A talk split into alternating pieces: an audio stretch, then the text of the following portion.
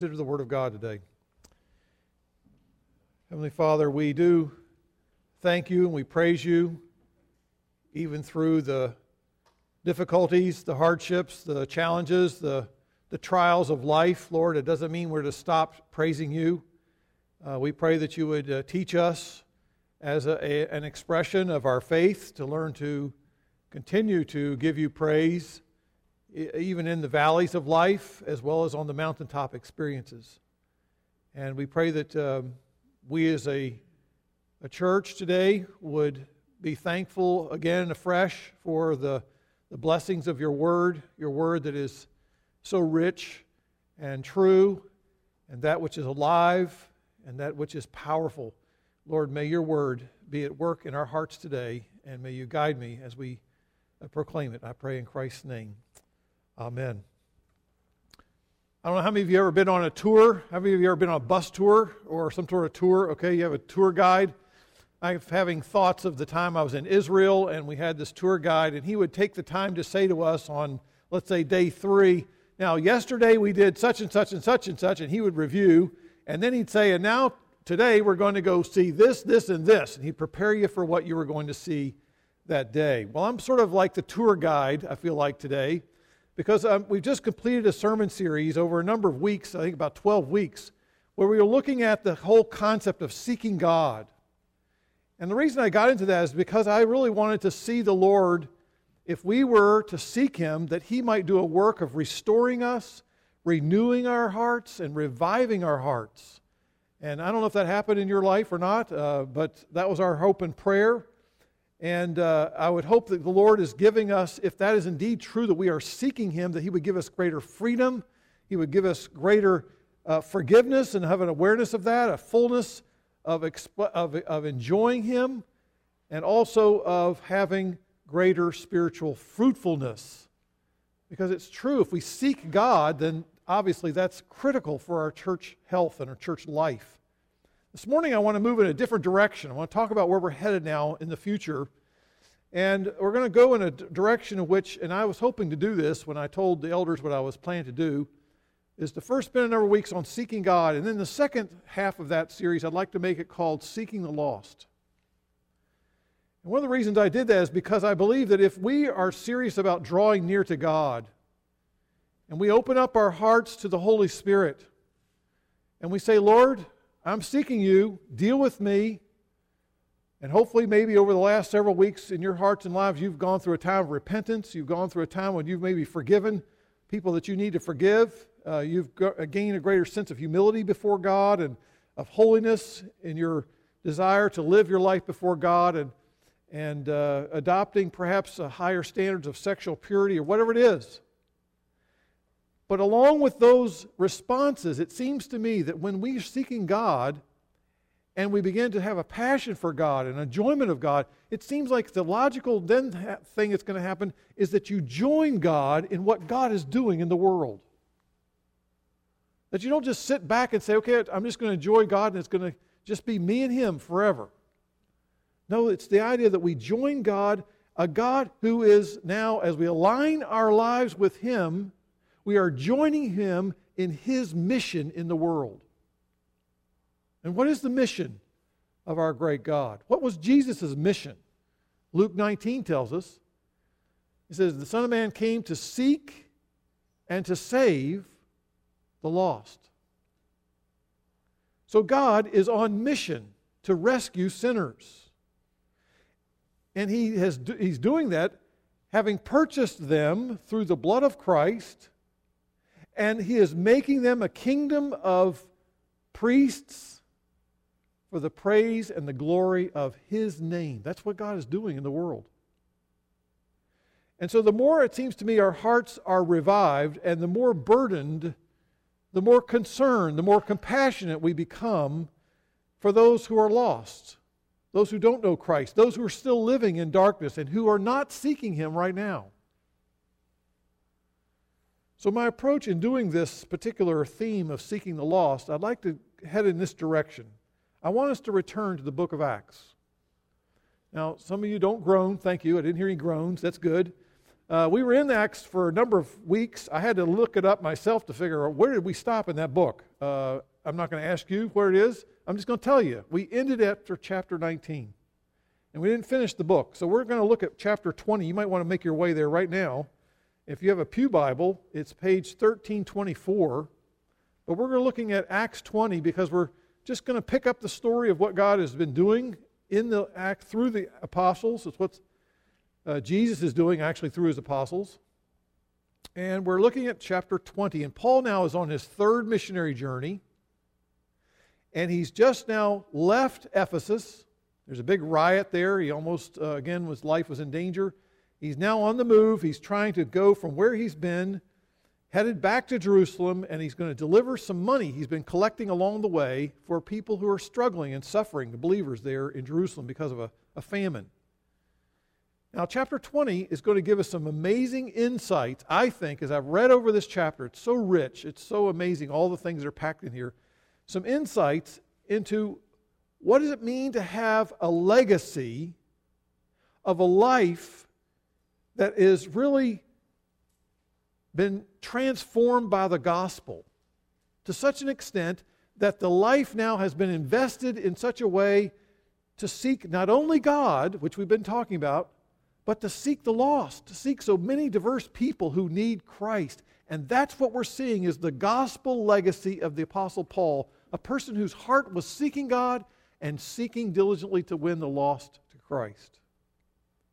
So I'd like to read I'm going to start with verse 7. I'm just going to summarize what's verse, first seven verses. Basically, uh, you've got Paul making his way again, sort of in a hurry. He's carrying a number of guys with him. They're all traveling together, about seven guys. And again, they're making their way back uh, uh, from the cities of Ephesus and Philippi. And here we go in verse 7. On the first day of the week, when we were gathered together to break bread, Paul began talking to them intending to depart the next day. By the way, he's in Troas when all this is happening. And he prolonged his message until midnight. You think I preached long. And there were many lamps in the upper room where we were gathered together. Upper room, it's probably the third floor of a private home. A very well to do, probably, person they're using their home. And there was a certain young man named Eutychus sitting on the windowsill sinking into a deep sleep. And as Paul kept on talking, he was overcome by sleep and fell down from the third floor and was picked up dead. But Paul went down and fell upon him, and after embracing him, he said, Do not be troubled, for his life is in him. And when he had gone back up and had broken the bread and eaten, he talked with them a long while until daybreak, and so departed. And they took away the boy alive and were greatly comforted. But we, going ahead to the ship, set sail for Assos, intending from there to take Paul on board, and thus he had arranged it, and intending himself to go by land. And when he met us at Assos, we took him on board and came to Mytilene. And sailing from there, we arrived the following day opposite Chios. And from next day, we crossed over to Samos, and the next day followed and came to Miletus. For Paul had decided to sail past Ephesus, which, by the way, was up a river a little bit inland, not really directly on the coast, uh, in order that he might not have to spend time in Asia, for he was hurrying to be in Jerusalem, if possible, on the day of Pentecost. And from Miletus he sent to Ephesus, and there and called to him the elders of the church. And when they had come to him, he said to them, You yourselves know, from the first day that I set foot in Asia, how I was with you the whole time serving the Lord with all humility and with tears and with trials which came upon me through the plots of the Jews. How I did not shrink from declaring to you anything that was profitable and teaching you publicly and from house to house, solemnly testifying to both Jews and Greeks of repentance toward God and faith in our Lord Jesus Christ. And now, behold, bound in spirit, I'm on my way to Jerusalem, not knowing what will happen to me there, except that the Holy Spirit solemnly testifies to me in every city, saying that bonds and afflictions await me. But I do not consider my life to be to of any account as dear to myself, in order that I may finish my course in the ministry which I received from the Lord Jesus, to testify solemnly to the gospel of the grace of God. And now behold, I know that you all, among whom I went about preaching the kingdom, will see my face no more. Therefore, I testify to you this day that I am innocent of the blood of all men, for I did not shrink from declaring to you the whole purpose of God. Be on your guard, be on, be on guard for yourselves and for all the flock among which the Holy Spirit has made you overseers to shepherd the church of God, which he purchased with his own blood. I know that after my departure, savage wolves will come in among you, not sparing the flock. And from among your own selves men will arise, speaking perverse things to draw away the disciples after them. Therefore, be on the alert, remembering that night and day for a period of three years I did not cease to admonish each one of you with tears. And now I commend you to God and to the word of his grace, which is able to build you up and to give you the inheritance among those all those who are sanctified. I have coveted no man's silver or gold or clothes. You yourselves know with these hands I've ministered to my own needs and to the men who are with me. In everything I showed you that by working hard in this manner you must help the weak and remember the words of the Lord Jesus that he himself said. By the way, this is not in any of the Gospels, so therefore the Gospels don't record every single thing that Jesus said. Um, it is more blessed to give than to receive. And when he had said these things, he knelt down and prayed with them all. And they began to weep aloud and embraced Paul and repeatedly kissed him, grieving especially over the word which he had spoken that they should see his face no more. And they were accompanying him to the ship. In this chapter, I believe I've tried to summarize it down into, I think we'll find three elements. Three elements of a lasting gospel legacy of a person who is on mission for God. What's the first of these we see? Well, we see that there's love and devotion to Christ in response to God's gracious calling. You know, Luke is the one that wrote this account. And Luke, in writing this book of Acts, I get the sense as you read through this, doesn't it sound like there's a, an eyewitness testimony here? The way he described the falling out of that window and the, and the torches there and the heat of that upper room. And I mean, it's just, you can just get the sense this is a, a, a, a eyewitness account and the emotional goodbyes. You could tell there's just a strong sense that somebody was there watching this. Uh, these things really happen. Well, Luke's account clearly conveys the fact that Paul, the man who at one time was violently opposed to the gospel, it is Paul, of all people, who was used of God to make such lasting and life changing gospel impact on so many towns. It seems like that's what he's trying to stress here in this particular chapter. Instead of, however, elevating Paul to some status of being some kind of superstar, you know, as if he's some kind of rock star, you know, this is Paul, you know. I think it's interesting that Luke now is going to choose the words that were chosen there. He's now trying to summarize what was happening in all this encounter and he includes in the summary, look at verses 18 and 19 of Paul's comments there in Miletus. Paul says, You yourselves know from the very first day that I set foot in Asia how I was with you the whole time serving the Lord. To me, that's, that's such a key phrase serving the Lord with all humility. And then he goes on in verse 24, skip down. I do not consider my life of any account as dear to me in every city. How did he get to that point? How did he get to the point where he says, I'm not just going to live a life that's all about me and having a, a, a, a sparkling, you know, righteous reputation. That's what he was years ago, you know, Mr. Religious. No, he says, I don't think my life has any account dearest to me in, in this city, in order that I may finish my course and the ministry which I receive from the Lord Jesus. Do you hear what's really going on at the core level of all that Paul now has been investing in this gospel ministry? All of his exhausting efforts to bring the good news of Jesus to both Jews and Gentiles in all these cities in what is today Turkey, what is today Greece, the country of Greece. He did all that not to make a name for himself. Why did he do it? Because he had such a love, such a sense of devotion to his Savior. So that whatever he was doing with his life, he says, I'm doing this for my Savior who loved me and gave himself for me. You see, the backstory of chapter 20 is Jesus' gracious dealings with this guy named Saul, who eventually became Paul. If you remember, it is Saul who despised Jesus Christ. I mean, despised him, did whatever he could to, to hinder anything happening good as a result of Jesus. And yet, Jesus loved him anyway. It is Jesus who halted Paul in his steps, stopping him, making him blind for a period of time, confronting him directly, and saves him sovereignly, graciously, giving him what? A transformed heart. So that he's not the same person. He gives him a brand new attitude toward all the people who years ago he would do his best to stay away from. Right? Because Paul was the Pharisee of Pharisees. He was the person who was loved to be separated from anybody who wasn't following all the rules. And so Paul now has changed so that he now looks at people who have a different race, a different ethnicity, different religion, that he would avoid these people. Now, what does he do? He realizes that Christ has called him to carry the good news of Jesus and the gospel to the various unreached urban centers of his world.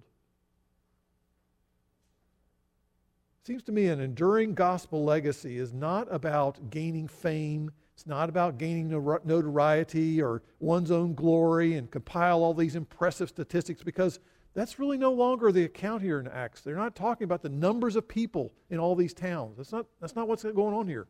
Paul's enduring gospel legacy is rooted in his love for Christ. He loved Christ. His passion for the gospel was the overflow of his gratitude and his love for the Savior, who himself he knows has changed him so dramatically from what he used to be to what he is now, and that he is now, in a sense, laying down his life. As Christ laid down his life, Paul says, I'm just going to do the same thing. I'm just going to give my life to making sure I seek and save the lost. I find it fascinating, verse 24, to think that Paul viewed his life as a marathon race, his Christian life. Maybe some of you heard of the, the, the tunnels and towers race they have, you know, every year. They, they run through the tunnel in, in, in Manhattan, into Manhattan, and, uh, you know, it's all done again for people connected to 9 11. And it's just all done out of motivation to truly bless and help other people. And there are many people that get involved in these marathons, you know. I would, I'm sorry, but I don't have any motivation to do that at this stage in life to run, to help somebody. Uh, I'm not that much of a help. But it's interesting to see the, the, the analogy of Paul saying, My life, my calling to serve my Savior is like a long distance marathon, and I'm going to finish that course. That's what he says in verse 24. What keeps people running in a long distance race? Obviously, it's a strong love. I would run as far as I could, but have, I'd have to walk a long distance, but I'd do it out of love. Perhaps you've heard of the movie Chariots of Fire. How many of you ever heard of that movie, Chariots of Fire? Okay, a lot of you have. It's worth seeing if you haven't seen it. It's an old, old movie now, but it's about the true story of a runner named Eric Liddell, L I D D E L L. And he was uh, came, he eventually had the nickname given to him called the Flying Scotsman. And the reason for that is because he was a very fast runner, happened to be from Scotland, Scottish heritage, but uh, he actually was born of missionary parents in China. And his parents were from Scotland, and so early on in his life, he and his brother had to go back to Scotland to, for their education, and they were away from their parents for many years. And while there, he realized that God had given him a gift of running. He was just a fast uh, speedster on his feet. And he qualified as a young man to compete on behalf of Great Britain in the 1924 Olympics in Paris, France. And what was interesting about this competition was that on the day that he was scheduled to run, his best meet, his best race was the 100 meter race. And guess when they scheduled that race? It happened on a Sunday, the Lord's Day. And Liddell said, I would love to run. I'd love to represent my country, but I'm not going to run that race. I'm not going to offend my Savior. I have convictions, and I'm not going to compete on the Lord's Day. And you'll, the movie depicts all that and, and talks about somebody who looked at him as if he's an idiot and a fool. And interestingly enough, he was given an opportunity to run the 400 meters race, which was not his best race. And as a result, uh, interestingly enough, he wins that race. He wins the Olympic gold. And by the way, back then they didn't have the closing ceremonies. They would send you, they'd engrave the, the gold medal and they'd mail it to you. So it was a little anticlimactic. But boy, when he went back to Scotland, he was a hero. He was just super famous, instant um, uh, just an ath- one of the greatest athletes of his day among his peers. But interesting story there. In the film, it says, and this are words that are sort of, I think, given too little. I don't know that these really are his words. But he would say in the film, I believe God made me for a purpose. He made me fast. And when I run, I feel his pleasure. He realized that even running could be for the glory of God. And that's what he sought to do. He would refuse to run on the day he felt like was not honoring God, but then he ran on the day he felt like it was appropriate, and he sought to do everything for the glory of God. So much so that he laid aside all the fame, all the notoriety as a famous Olympic champion. He devoted his adult life to being a missionary back in China. Interestingly enough, what Liddell did say, and this is a direct quote, he said, God made me for China. In other words, he said, God gave me a marathon run to race, and I'm going to devote my life to serving him faithfully there and to pursue making known the greatness of the gospel for the, great, for the glory of God's great fame among the people of China. And that's exactly what he did. Matter of fact, he married, had a couple of kids, but when things got dangerous, he sent his wife and the two kids that she was expecting at the time back to Canada right before the Japanese invaded and they were held into an internment camp. And you don't hear about this in the movie, but at the end of his life, he is taking initiative to minister to people who, once you become in, in one of these camps, you realize you might be dying soon. People begin to act out of control. They don't care about anything, no restraints in any way possible. People who are the most calm people become the most wild and crazy and lawless people. And he was doing what he could to address bringing order and bringing activities for people to, give them a sense of hope. And he was serving and laying down his life for other people until he died of a brain tumor in 1945. Now, my point in telling this story is what? My friend, if you a follower Jesus Christ, the scriptures say we are called to run with endurance the race that is set before us. And we're to keep our eyes on Jesus. That is, keep your eyes on the one who called you into the race. Keep your eyes on the one who saved you. Keep your eyes on the one who laid down his life for you. And we are called to a marathon of ministry. And this is a tough part of the race for our church. It's not an easy time. We don't have as many resources, don't have as many people. We have opportunity, and the culture around us has completely become more and more secularized. But this is the opportunity that God says, out of a love for Christ, we keep pursuing, serving Christ no matter what until we get to the end and God calls us home. One of that was very clear in Paul's life a love for Christ. Oh, just amazing. Secondly, there's another thing here that's so obvious it is a love for people. A love for people that resulted in giving ourselves, giving oneself to sincere evangelism and discipleship. It seems to me that you can't really separate out a love for Christ, and it seems to me very similarly inclined. If you really have a love for Christ, you're going to have a love for people. Right? And it's like two sides of the same coin. If you really have a strong, passionate love for Christ, you're going to have then a, a strong love and passion for other people to know Him and to serve the people of God. And there, and, and one of the obvious indicators that Paul loved those he was ministering to. Did you notice this in verse 19 and verse 31 and verse 37, is the mentioning a number of times of the word tears. Tears. They're crying. These are men crying. And you'll notice that he admonished them with tears. They embraced him at the end there with tears. What are these tears saying to us? Clearly, there's deep bonds of affection.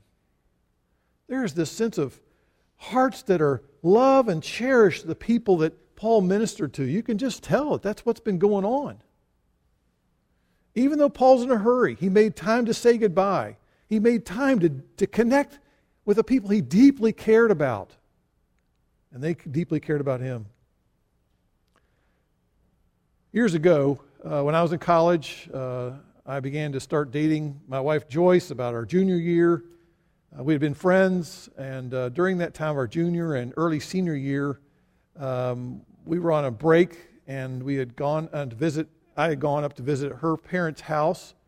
And so uh, we've had a, a, couple of days there, and now we're getting ready to drive back to college. I was in Maryland, going back to South Carolina.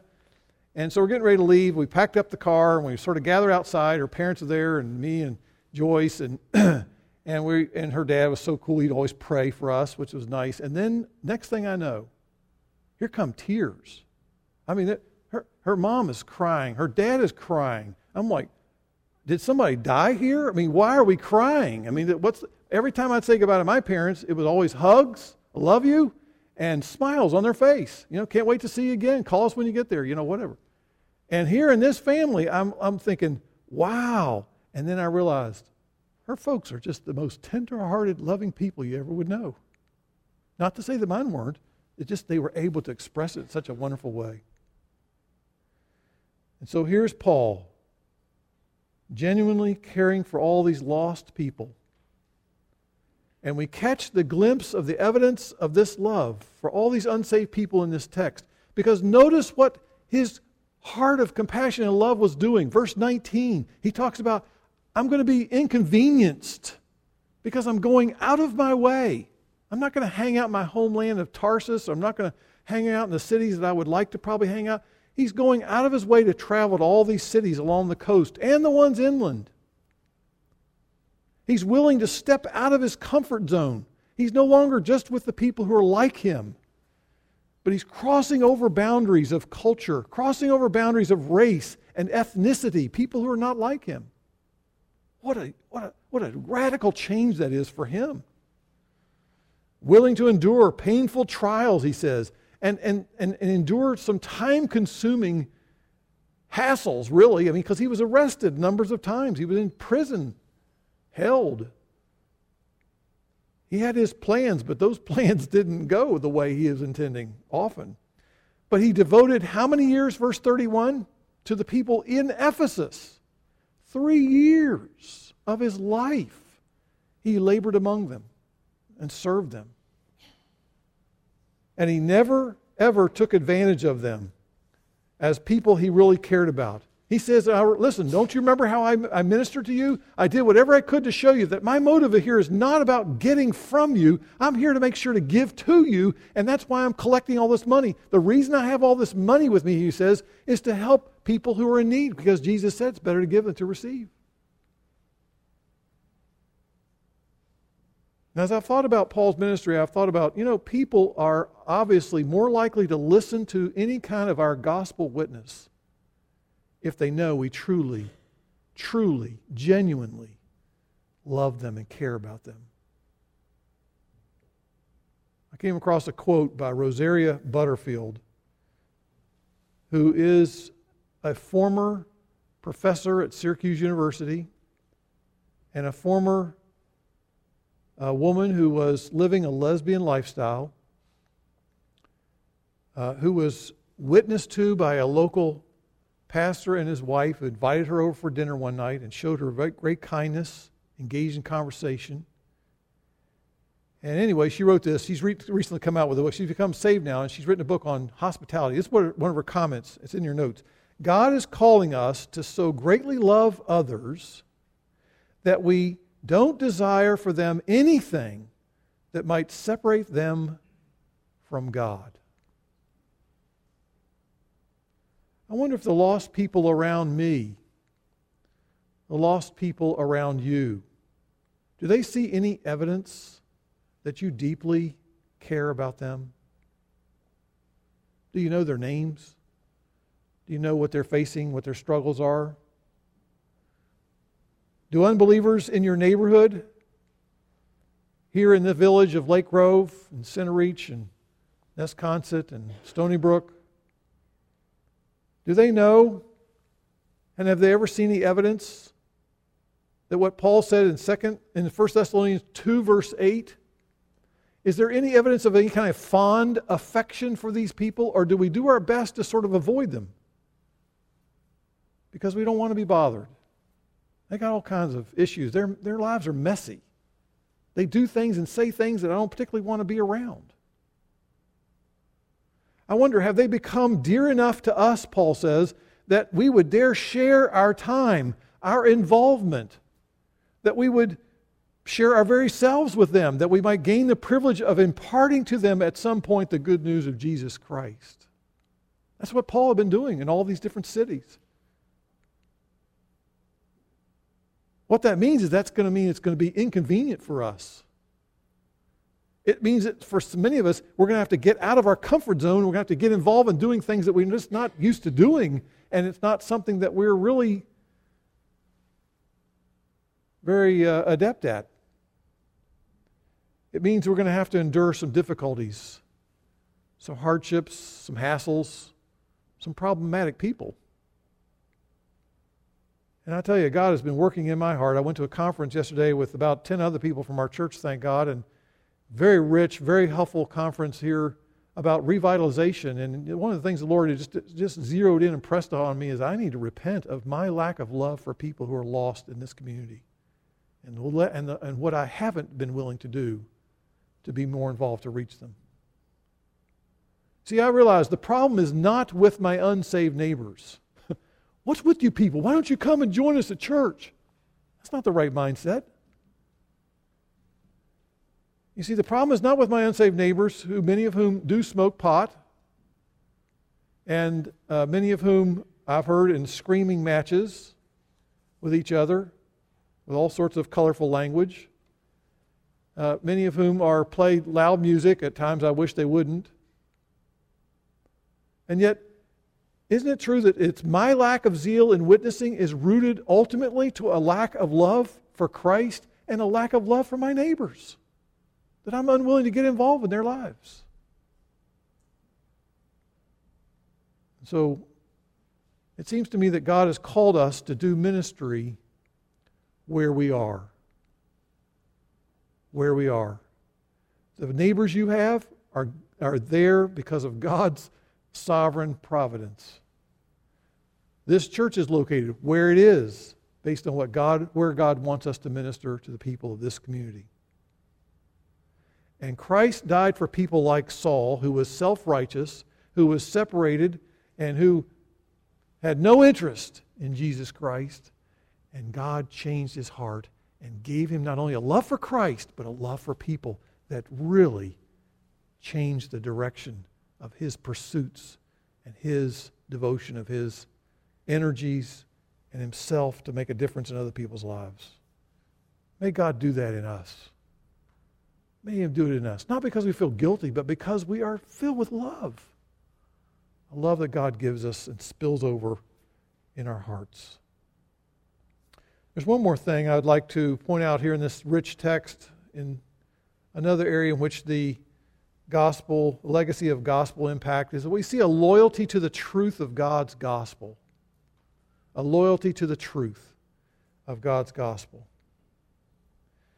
Here, this element of gospel legacy that honors Christ is when we're being a faithful steward of the truth. Just like in a marathon race, when you are runner, uh, actually a, a relay race, you, you are carrying a baton and you carry that around your lap or two, and then you hand it off to someone else. That's sort of what we're doing with the truth of the gospel.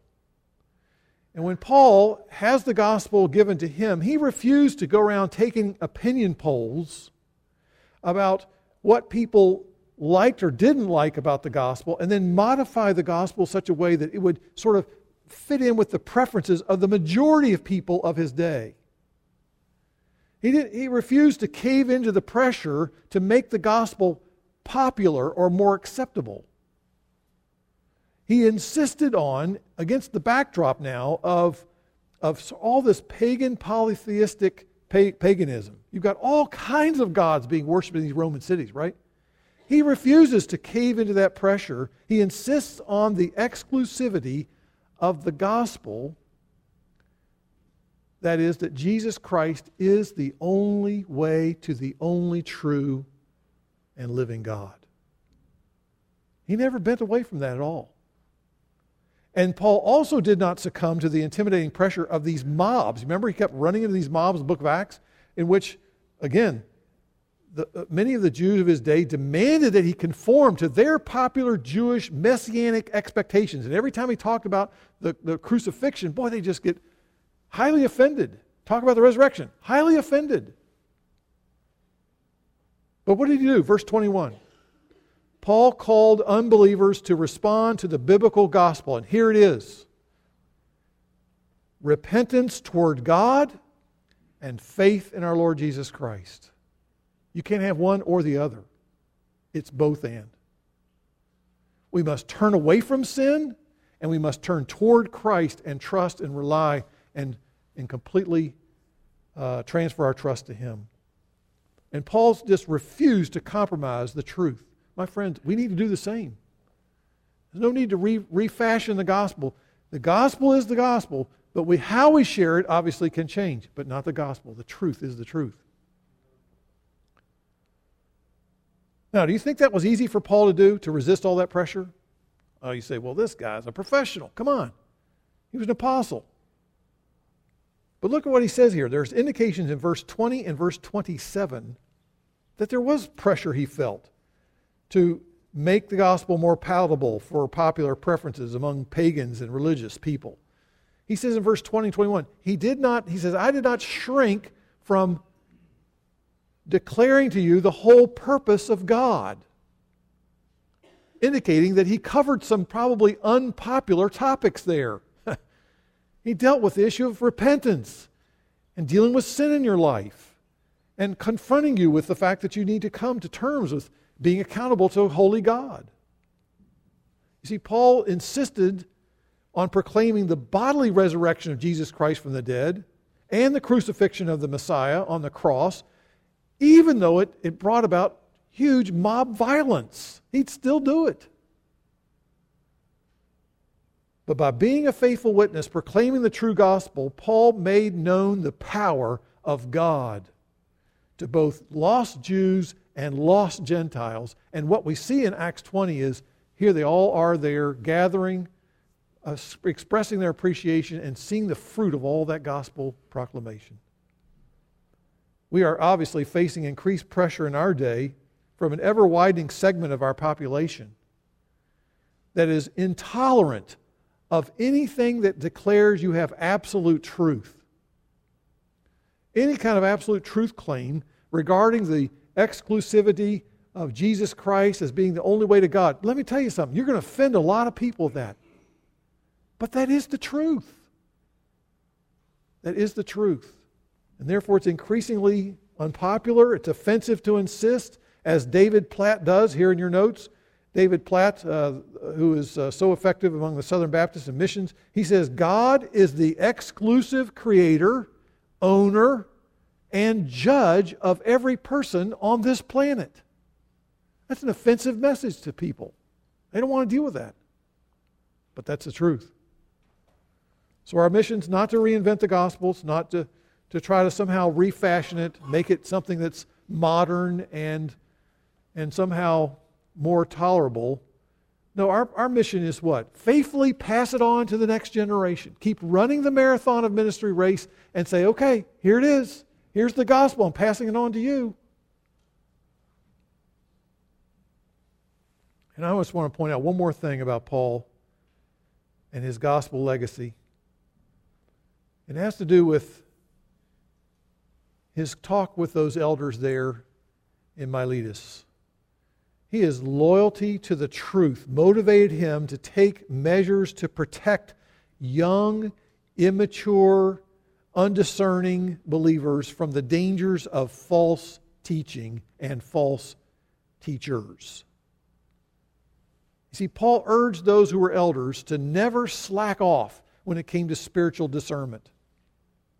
He says, A good shepherd never forgets the sheep are vulnerable, they are easily misled. And sheep need shepherds who will be vigilant to protect them from dangerous wolves.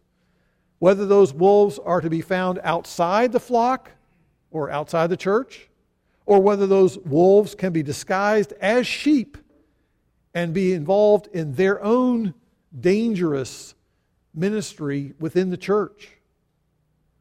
Because God's truth, let's be very clear, God's truth is always under attack. Always. And one of the best ways we can create a gospel legacy is to prepare our generation and the next generation for spiritual battle by insisting on biblical discernment. We need to know the truth. And the false gospels love to place emphasis on people earning their way to God. Oh, that's the popular message among pretty much any religious movement other than the true gospel.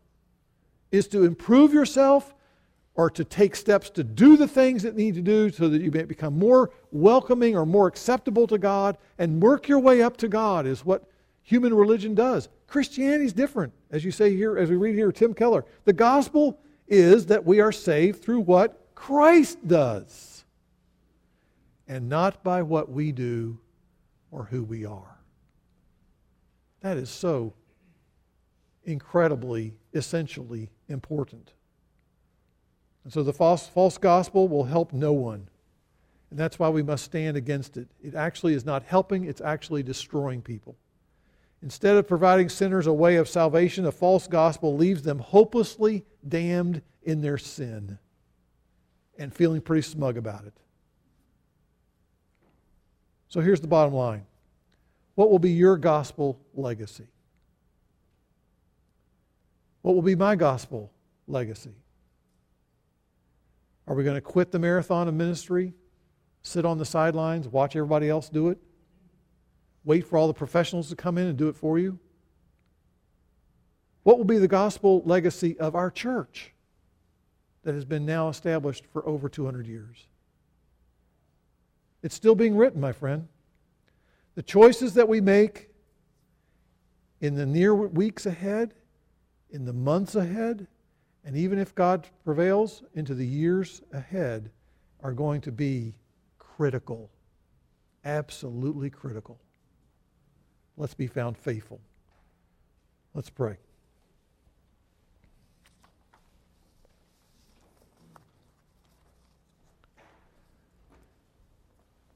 Heavenly Father, how we thank you for a text of Scripture that just shows us just a glimpse of what wondrous impact your grace and your powerful spirit can do in a person's life who's yielded to Christ and who's been transformed by the gospel. Lord, we just look at those things and we marvel at what you've done uh, that years ago through the Apostle Paul. And we are benefactors of that, Lord. His spiritual legacy is still, gospel legacy is still affecting us.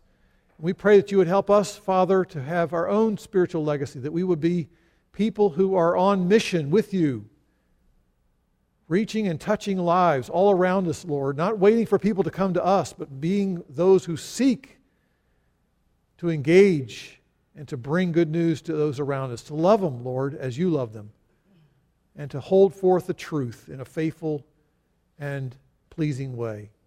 Lord, would you as a, help us as a church as we seek to mobilize our church and to seek to focus our attentions on our needy people all around us. We pray that you might do a mighty work among us, that we might seek the lost along with you. We pray in your name. Amen.